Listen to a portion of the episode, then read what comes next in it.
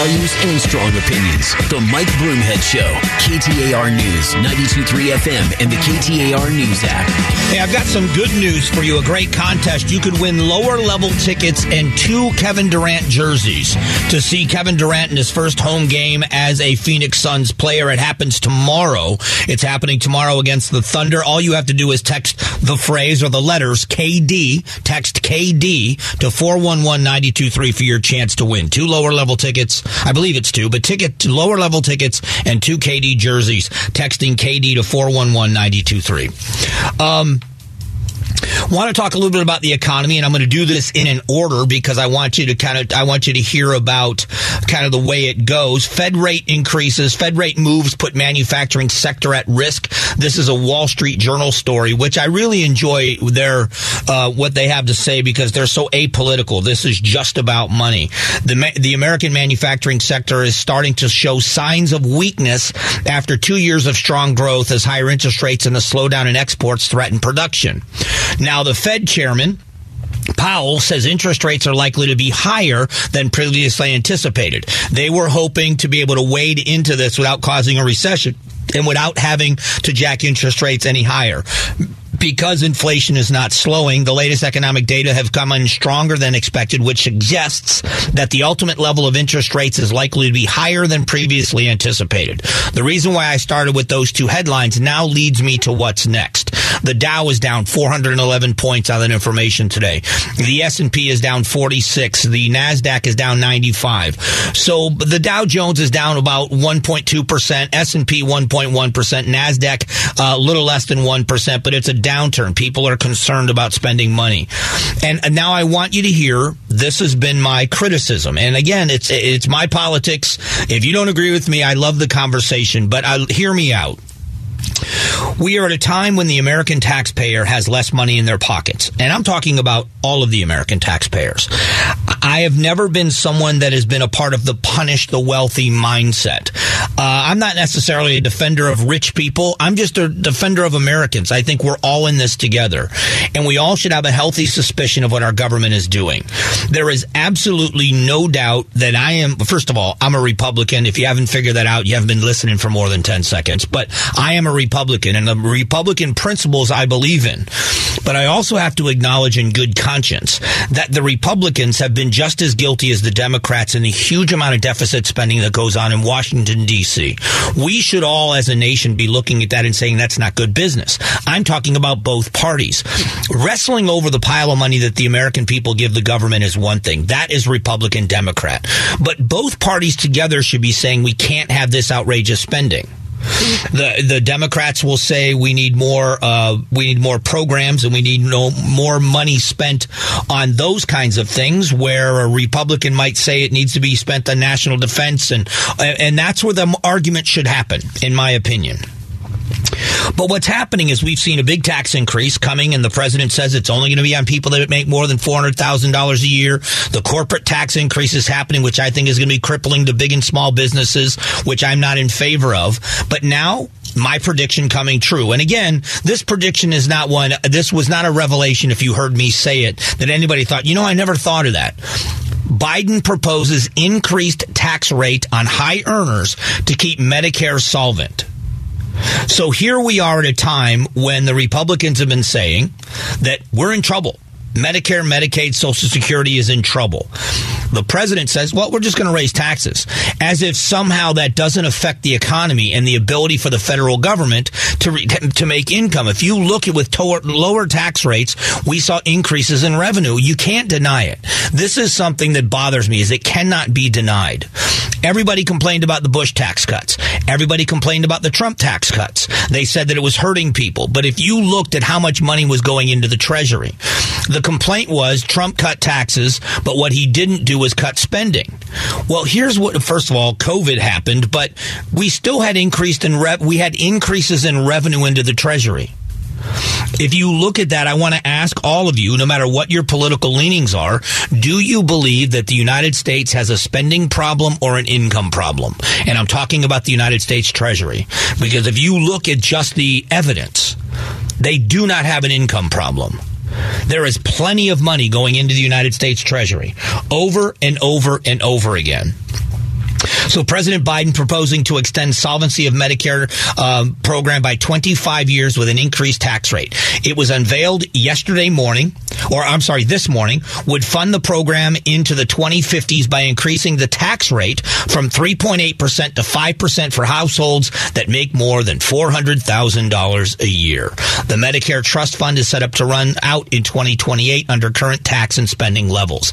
We continue to either raise taxes, cut benefits, raise retirement ages, or a combination of all of the above, and yet we still see these major problems. At some point, the American people are going to have to look at this and say there's got to be a better way.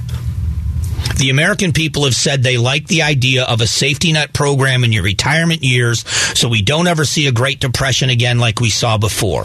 But what we have done is we have we are driving ourselves off of a cliff just by demographics. People are living longer, so they're taking from the system longer. We are not procreating like we did in years past, which means we have less people being born to feed this system as they get to be working age.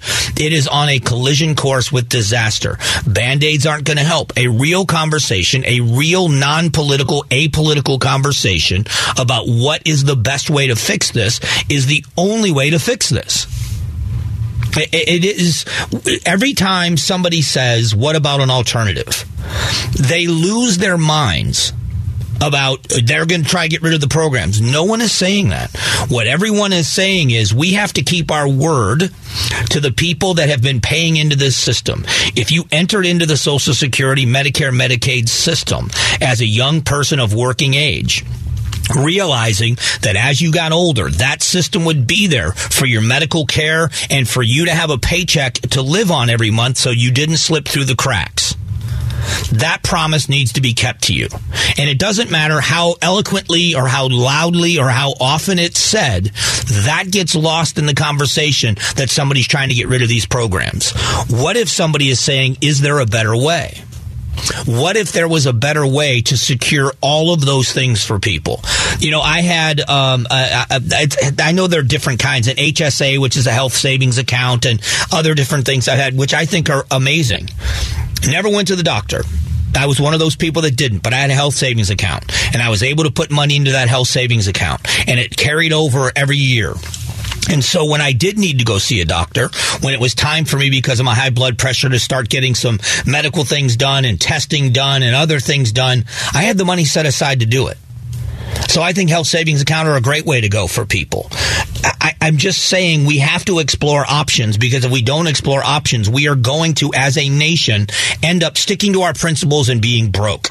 And the systems are going to fail. And we should not let that happen. Coming up in a moment, what we're going to do is uh, I want to shift uh, to something completely different. The Supreme Court made a decision today about a, a city sponsored prayer and what the Supreme Court had to say and the implications that it have and the fallout from that. We'll talk about that coming up in just a moment.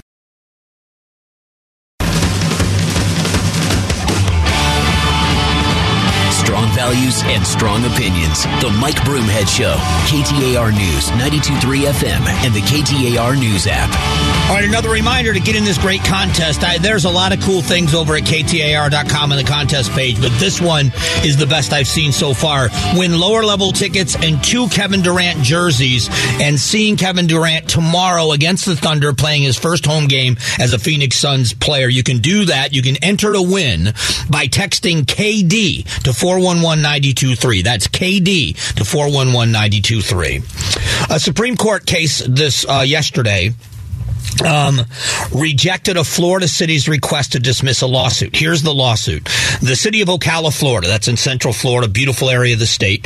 Ocala, Florida had asked the Supreme Court to clarify whether psychic or emotional offenses um, allegedly caused by observations of religious messages was sufficient to grant atheists standing to sue, arguing it is not. The Supreme Court denied the city's petition and said it was a temporary, well, it, it handed the atheists a temporary win. Although uh, Justice Gorsuch explained in the statement that the lower courts that are reviewing this case will ultimately decide, they believe will ultimately side with Ocala.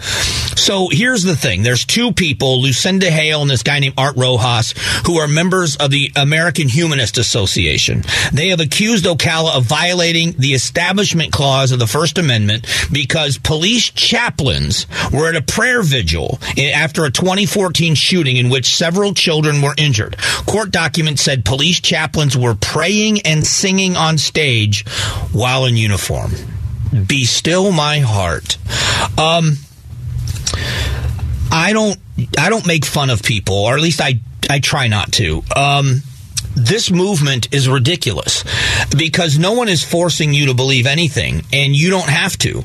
The idea that you have such a disdain for people of faith that you actually go after us, a, a chaplain. So why don't you go after the chaplaincy?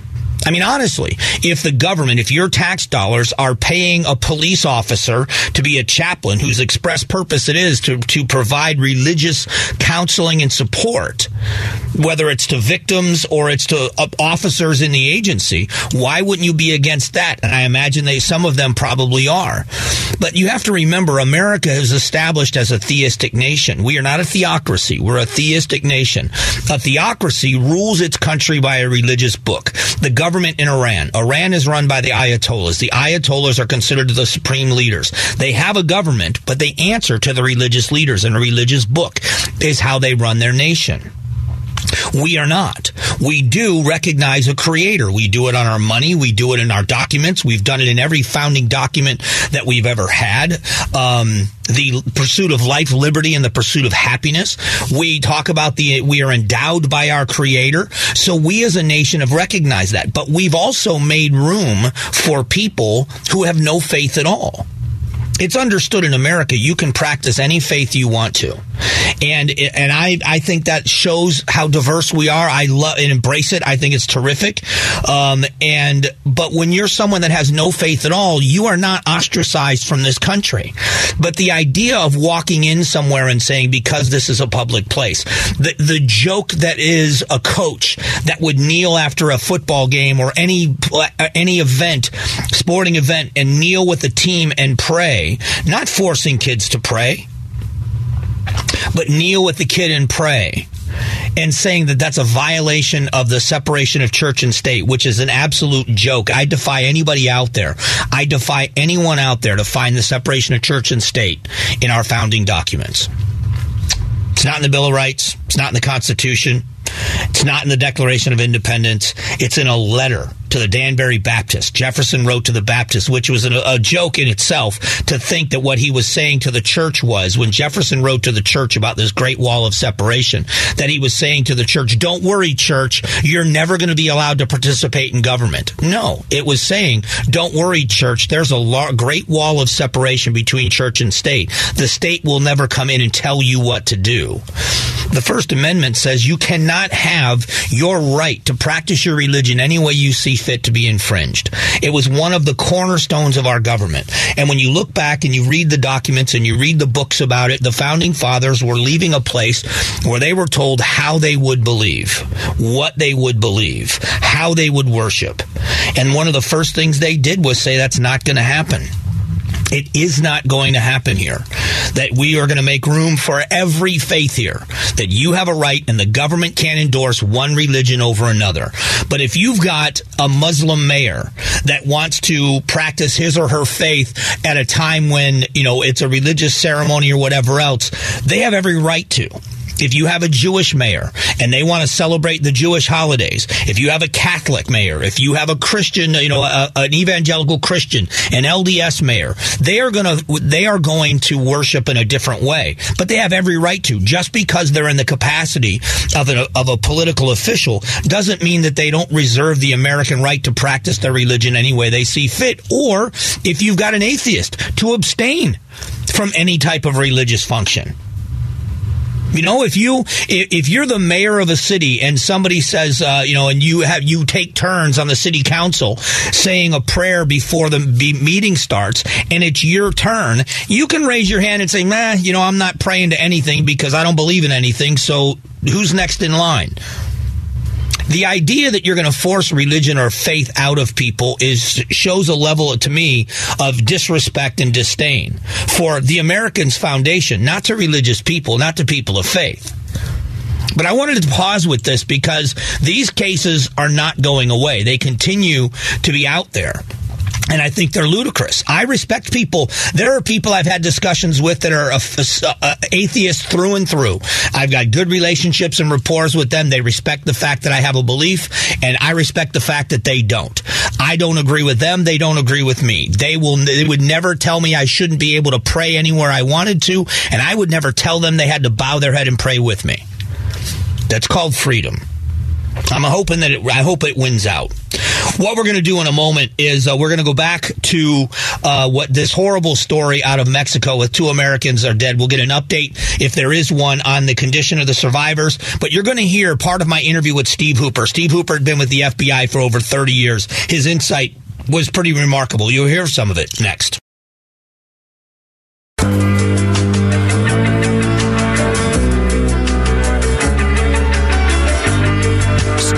Values and strong opinions. The Mike Broomhead Show, KTAR News, 92.3 FM, and the KTAR News app. Hey, thanks for being here. Appreciate you spending some time with the show as always. Um, I just rewatched the tragic video of the kidnapping of these Americans as they loaded two what appears to be now bodies. We didn't know how severely they were injured, but two bodies into the back of this vehicle. Um, and now we uh, it's been confirmed that two Americans were killed and that two had survived, although one was injured. We, I don't know. We don't know how severely. We are waiting to get more information. So I've been trying to reach out to people in law enforcement. I have friends that are in the federal in federal law enforcement. I have a friend that's spent over 30 years, his wife over 20 years in the FBI. Um, I talked with Steve Hooper. That's his name. I talked with Steve this morning. I talked to Pinal County Sheriff um, Mark Lamb, and looking at uh, this from different angles. Um, but before I let you hear anything from Steve Hooper, I want to just say one thing. The overwhelming sadness of a tragedy like this, um, when a family that's never been in the spotlight before of any kind, probably, you know, probably a, a middle of the road group of people.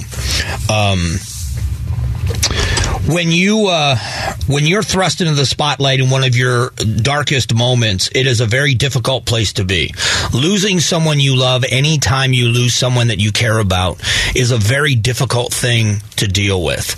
To do it publicly and to have this much of whether it's politics or people's opinions involved and this becomes a national story.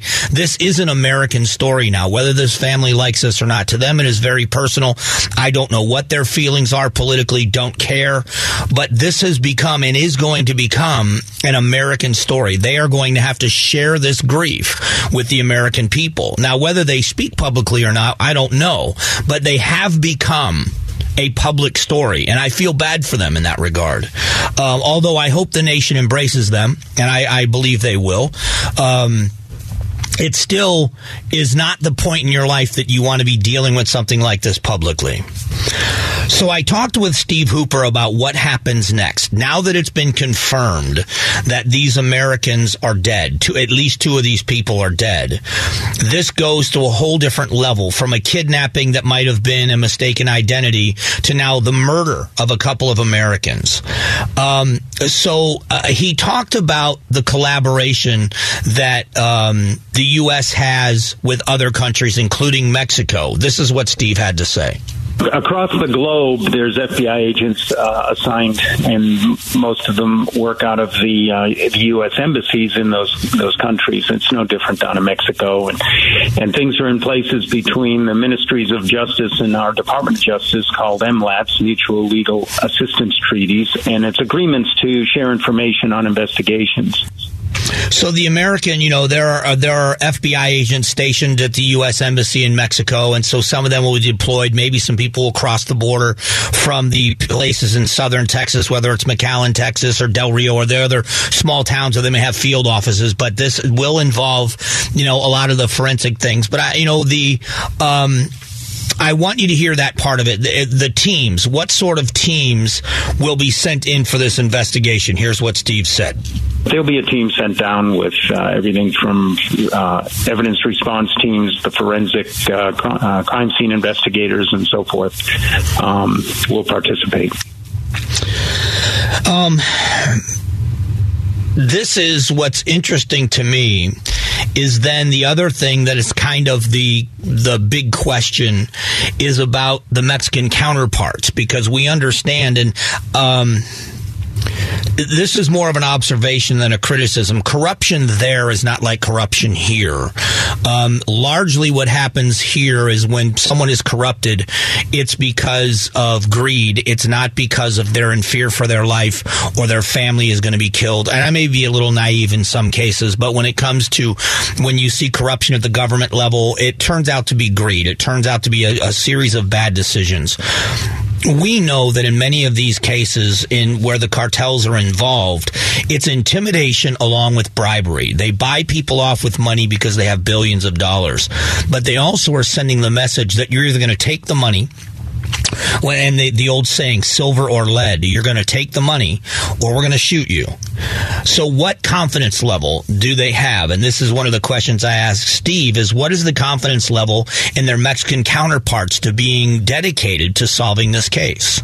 Well, that's the uh, the elephant in the room, right? Is uh, the corruption in the Mexican government, and uh, to say they have confidence, it all depends. It does come down to people, right, Mike? We know that it's all about relationships and and uh, the ability to coordinate and work together. And I'm sure that our that the FBI agents that are assigned on the border have great relationships with some officers that they work with uh, across the border and that's a, that adds an interesting twist in all of this. And what I mean by that is the twist is now you Whereas you would work in, in coordination and not really think much about it in a law enforcement case, if there is a murder that is committed where the FBI is involved on American soil, they don't usually suspect that their counterparts in local law enforcement are going to be people that are not trustworthy. But you have to have that concern. Now they develop relationships over time.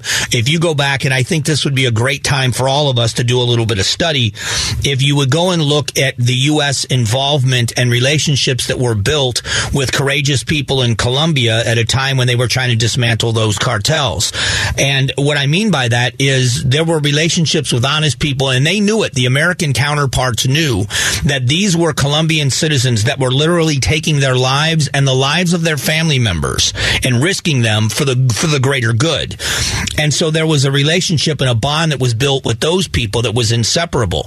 But there were also members of local law enforcement that had been corrupted that were working for the enemy. And you had to be able to not only try to get to the bottom of the case you were chasing, but you had to also wonder who was getting the information and who it was going to and who you could trust and who you didn't trust. And in this case, I just wonder how that's all going to play out.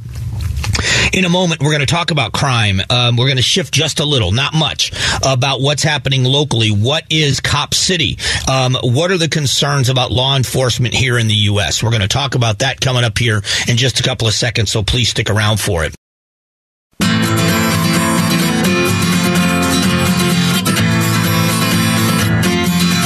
Values and strong opinions. The Mike Broomhead Show, KTAR News, 92.3 FM, and the KTAR News app. All right, coming up in the final hour of the show, we are obviously going to be talking quite a bit about um, what happened in Mexico, the latest revelations, the latest updates on what's happened. Two Americans dead, one injured, one and one uninjured. Apparently, uh, waiting on. I'm waiting on an update of the, of the condition of the two that survived, where they are, that they're safe, and then the investigation will continue. We'll do that in the next hour. Before we close out this hour, I want to go back to the topic of our um, economy we are looking at an economy in the U.S. that is um, a little bit precarious. Um, as a matter of fact, I'm going to look again. Um, I closed the screen, but the the Dow had been down quite a bit this morning, and um, looking at what's happened with the Dow, the market right now is down 350 points. The market summary has got the, all three of the indicators. We've got the S&P and the Nasdaq also down as well, um, somewhere around one percent. Nasdaq not nearly as bad, but the reaction to what's happening and what's happening is this: the manufacturing world is seeing a slowdown of production of goods. Manufacturing has seen a lot of growth in the U.S., but it is starting to see a slowing down as orders and exports have gone down but also the potential with uh, of interest rates climbing even more, as the Fed chairman said, that because of the strong numbers that they are still seeing the interest rates may end up having to be higher than people thought, than they originally thought they would be. So based on that information, you are seeing a lot of fluctuation in the markets. Where this ends up today, I don't know. And a one day thing usually doesn't matter. It's a trend. And so how far are we going to flounder? This idea in this conversation about a recession that we continue to hear about. Um, I would say that the American people are really underwater in many cases with inflation. The problem I have with this is the knee jerk reaction from many is, oh, well, the American people are hurting, then that we should tax the rich and give the money to the poor. I've been, I was just having a conversation with somebody on Facebook who was upset because I don't like the idea of taxing the wealthy. And um, I will tell you, I don't think that it's, first of all, I don't think it's right. Let's just start there. I've never been a wealthy person. I've never been a millionaire, um, but I want to be. I'm working on it, you know, and I'll be proud of it if I ever achieve it. Um, but I've always been working class. I was poor when I was a teenager. Um, I was a middle class little kid, and my parents divorced, and we were very poor for a few years. And I learned a lot of lessons about work ethic and, and life. I've always worked for wealthy people, and I will be honest with you: the wealthy people that I've been around, and I've had the pleasure of knowing billionaires. I know a billionaire. They're benevolent people. And confiscating wealth is different than when someone writes a check and gives. And, and I, I don't think the government's efficient. I don't think the government is good at it. I think the government was wasteful. I think the government as a machine is got flaws that are just systemic. It's not partisan driven. It's just the way the machine is. And so as far as I'm concerned, especially at the federal level, the federal government should be absolutely as small as possible. As small as humanly possible. And if you're going to create safety net programs and have all of these other programs, you should handle that locally. What I mean by that is if California or some of these other states want to give a lot more and they want to be a sanctuary city and they want to be a welfare state, they have an absolute right to be, but Arizona shouldn't have to pay for it. And conversely, if Arizona doesn't want to be that way, California shouldn't have to pay for that either. You should be able to stand alone. I, all of this for me goes back to states' rights. Whether or not, and I am someone who believes and absolutely believes in giving and charity. I believe that as a society that we should be caring for those that can't care for themselves. But we're a mile wide and inch deep. When you're looking at where we are in the economy, I believe, I firmly believe that if you're going to take what's happening now, yesterday we did the story that the city of Scottsdale is suffering mightily because of inflation. They had bond projects that are projected over the next few years, 60 different projects in the city that are about $115 million over budget because of inflation largely. That inflation has gone much faster than was ever anticipated or budgeted for. And I think, well, there's a great picture of what businesses are having to deal with. So imagine now if somebody said to the city of Scottsdale, well, we're going to take some of that money from you. You think how, how is that going to be helpful? Well, that's what we're doing to the job creators. And the the principle in this country I can't get out of my mind is that there are groups of people that believe that just because you don't need it, that they have the right to tell you that they can take it to give to someone else. I don't think that's an American principle. I don't think so at all. And that's what's happening. And they believe that it is a noble thing to do, not themselves, to other people. Now, there are wealthy people that believe the tax rate should be much higher, and God bless them. You know, they can do it. They have the ability to do that. You know that there is a line on your tax form where you can actually give the government more money. This is where the hypocrisy comes in for so many people in this in this that fit that mold is that they have accountants do their taxes too. So they pay as little as they possibly can. If you're a billionaire and you believe that the right thing to do is to pay a tax rate of 50, 60, 70, 80%, do it. But that's not what the plan is. The plan is to force everybody else to do it. It wouldn't solve our problem. You couldn't get us out of debt by taking 100% of the wealth of all of the billionaires in the world, never mind just in America. We have bigger issues here The idea of helping people be self sufficient is what I would like. I would rather see people self sufficient and not on the government dole. And we create a welfare state. We keep people dependent on money and they never seem to get out. And that's what we have to get away from. We now have, we're seeing manufacturing slowing down. We're seeing things slowing down. And the answer from the president is in order to save Medicare and Medicaid, we have to tax the rich even more money. Well, they can afford it. It's only a couple of percentage points. It's easy for you to say. That's easy for you to say. And I, I just, I, I wish wealthy people would stand up and tell the world, and, and not to brag, but tell the world, this is what I do with my money. Here is what I give. Here is where we give to. Would you rather have me write these checks or cut it by a percentage because the government's taking it from me? That might change some people's minds. Coming up, we're going to talk um, a, a, little bit. Coming up, we're going to talk about the economy. We're going to talk about crime rates. We've got a lot more to cover and what happened in Mexico. So all that's coming up in the next segment of the show. So please stick around for it.